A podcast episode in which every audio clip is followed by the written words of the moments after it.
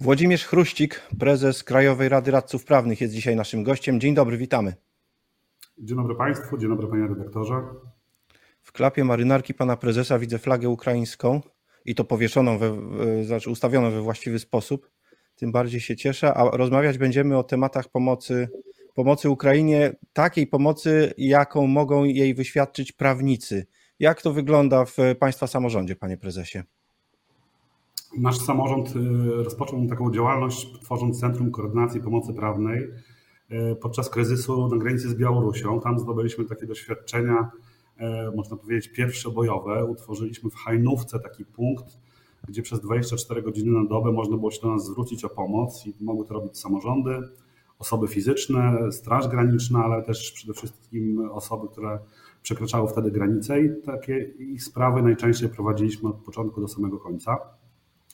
E, trwało to ponad 3 miesiące. Trwa jeszcze, jeszcze kończymy te sprawy, niemniej jednak e, sytuacja na granicy z Białorusią e, diametralnie się zmieniła i można powiedzieć, że się uspokoiła. I te doświadczenia chcieliśmy wykorzystać też przy pomocy Ukrainie i jest to zupełnie inna działalność na zupełnie inną skalę. Rozpoczęliśmy od utworzenia punktów w każdej izbie. W dwóch izbach, nazwijmy to frontowych, czyli Izbie Lubelskiej i Izbie Rzeszowskiej, to obciążenie tych punktów jest, jest, jest dużo więcej. I no, chcemy świadczyć tutaj taką pomoc prawną, informację prawną pewnie na początek obywatelom Ukrainy i innym osobom, które są pokrzywdzone e, przez e, wojnę. Panie prezesie, o co najczęściej padają pytania? Czego chcę się dowiedzieć, to jak rozumiem w pierwszej kolejności uchodźcy? To się zmienia, tak? I to się zmienia w zależności od tego, y, gdzie to pytanie jest zadawane. Nasze pierwsze punkty są, to są radcy prawni, y, adwokaci również, którzy są na, y, w punktach recepcyjnych i tam generalnie to jest sam początek, tam jeszcze nie ma takiej, takiej, takiej, nikt się nie zastanawia nad pracą, każdy chce po prostu wjechać do Polski i pyta się, jak, czy może tu przebywać legalnie, jakie ma wypełnić dokumenty.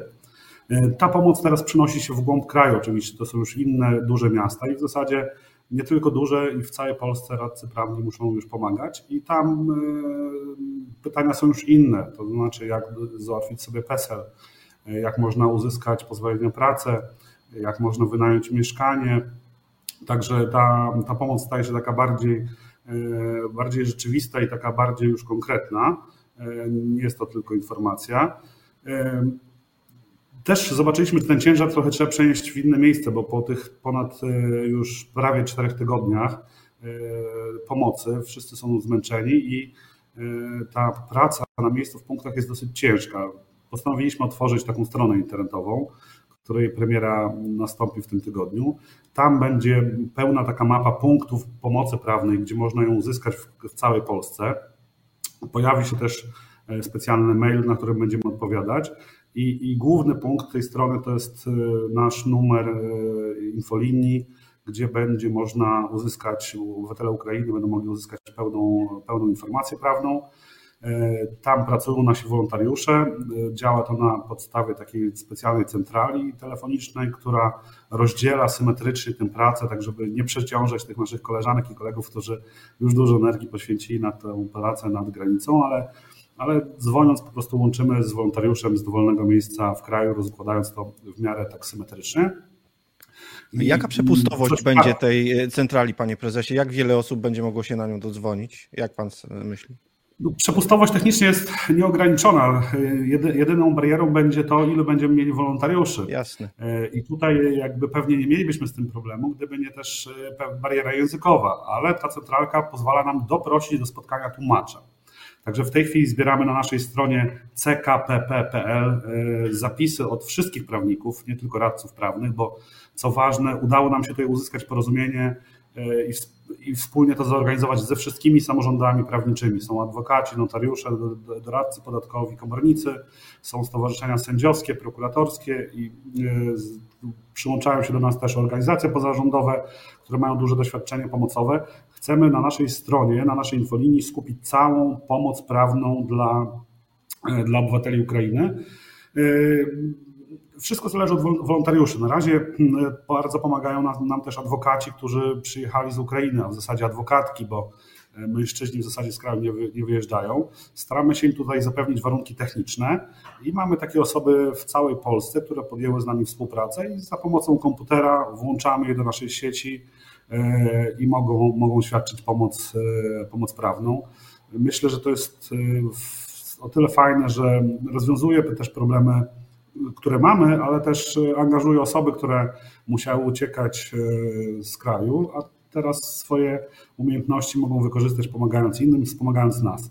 Także technicznie nie mamy ograniczeń, praktycznie szukamy wolontariuszy, zapraszamy wszystkich chętnych do wypełnienia formularza, do zgłaszania się do nas. E, potrzebujemy szczególnie osób, które znają język ukraiński i język rosyjski ale, ale ci, którzy chcą pomóc, a tych języków nie znają, też na pewno ich zagospodarujemy, także im więcej nas, tym, tym lepiej.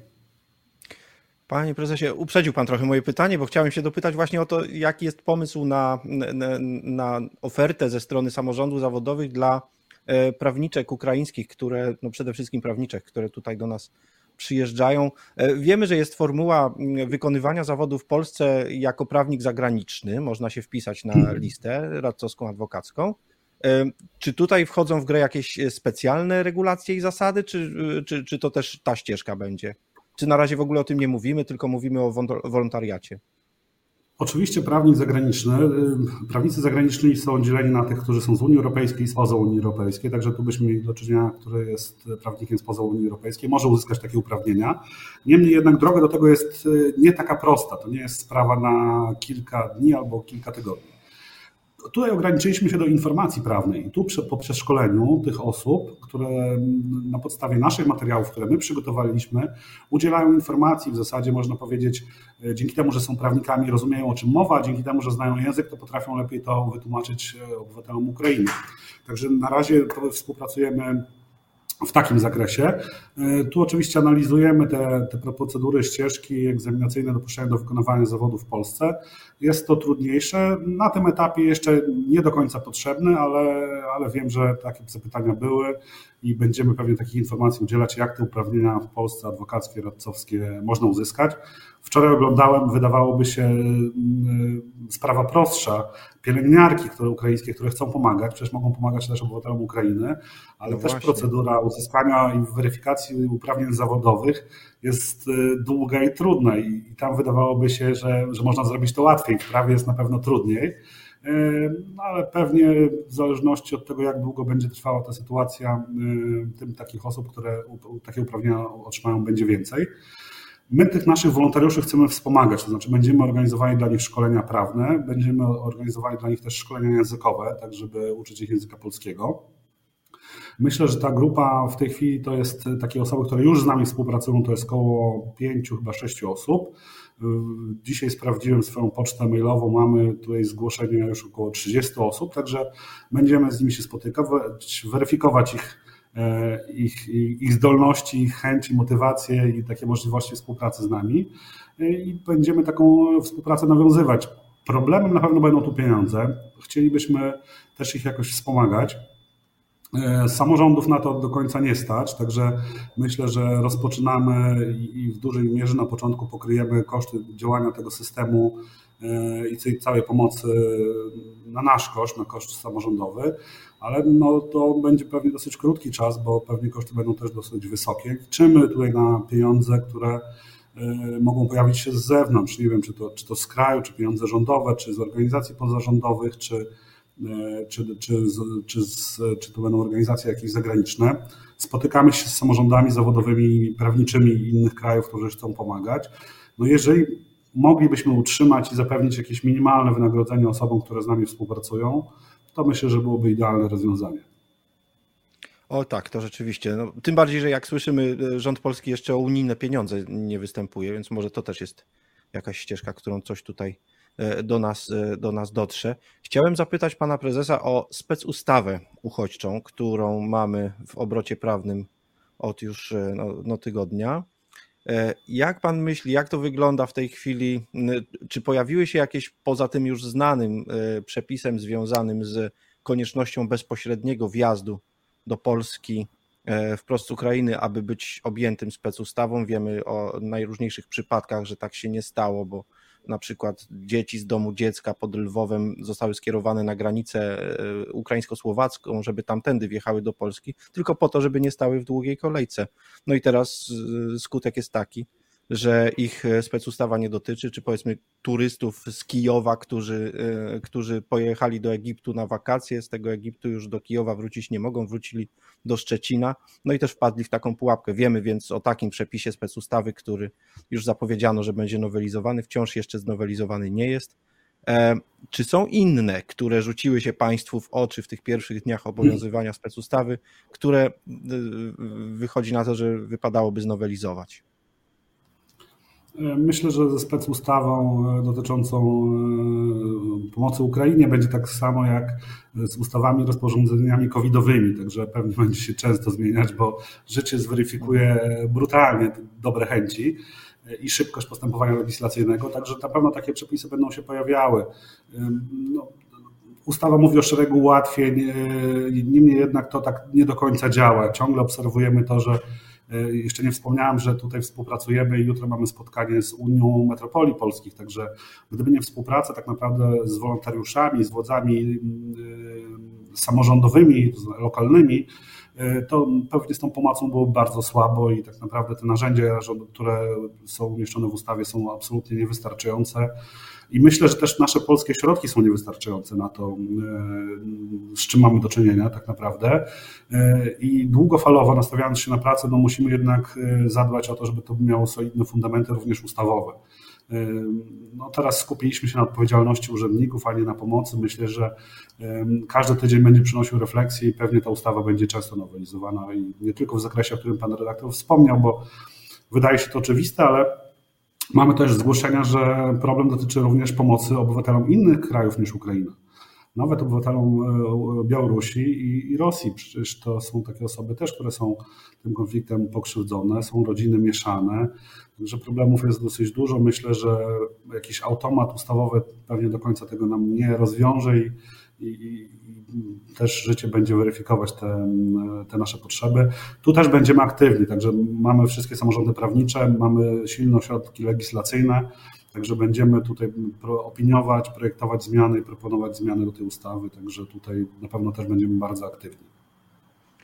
E, na koniec mówił pan prezes o perspektywie długofalowej. Jak pan myśli, jak długo potrwa? Oczywiście nie wiemy, jak długo potrwa wojna ale jak długo po wojnie potrwa rozładowywanie tego kryzysu? Jak pan myśli?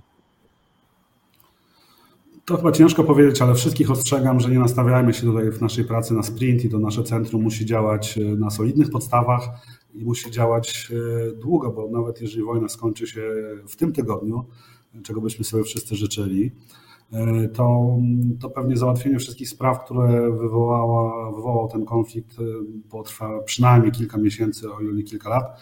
Nastawiamy się na długą perspektywę, dlatego organizujemy wszystko dosyć e, solidnie.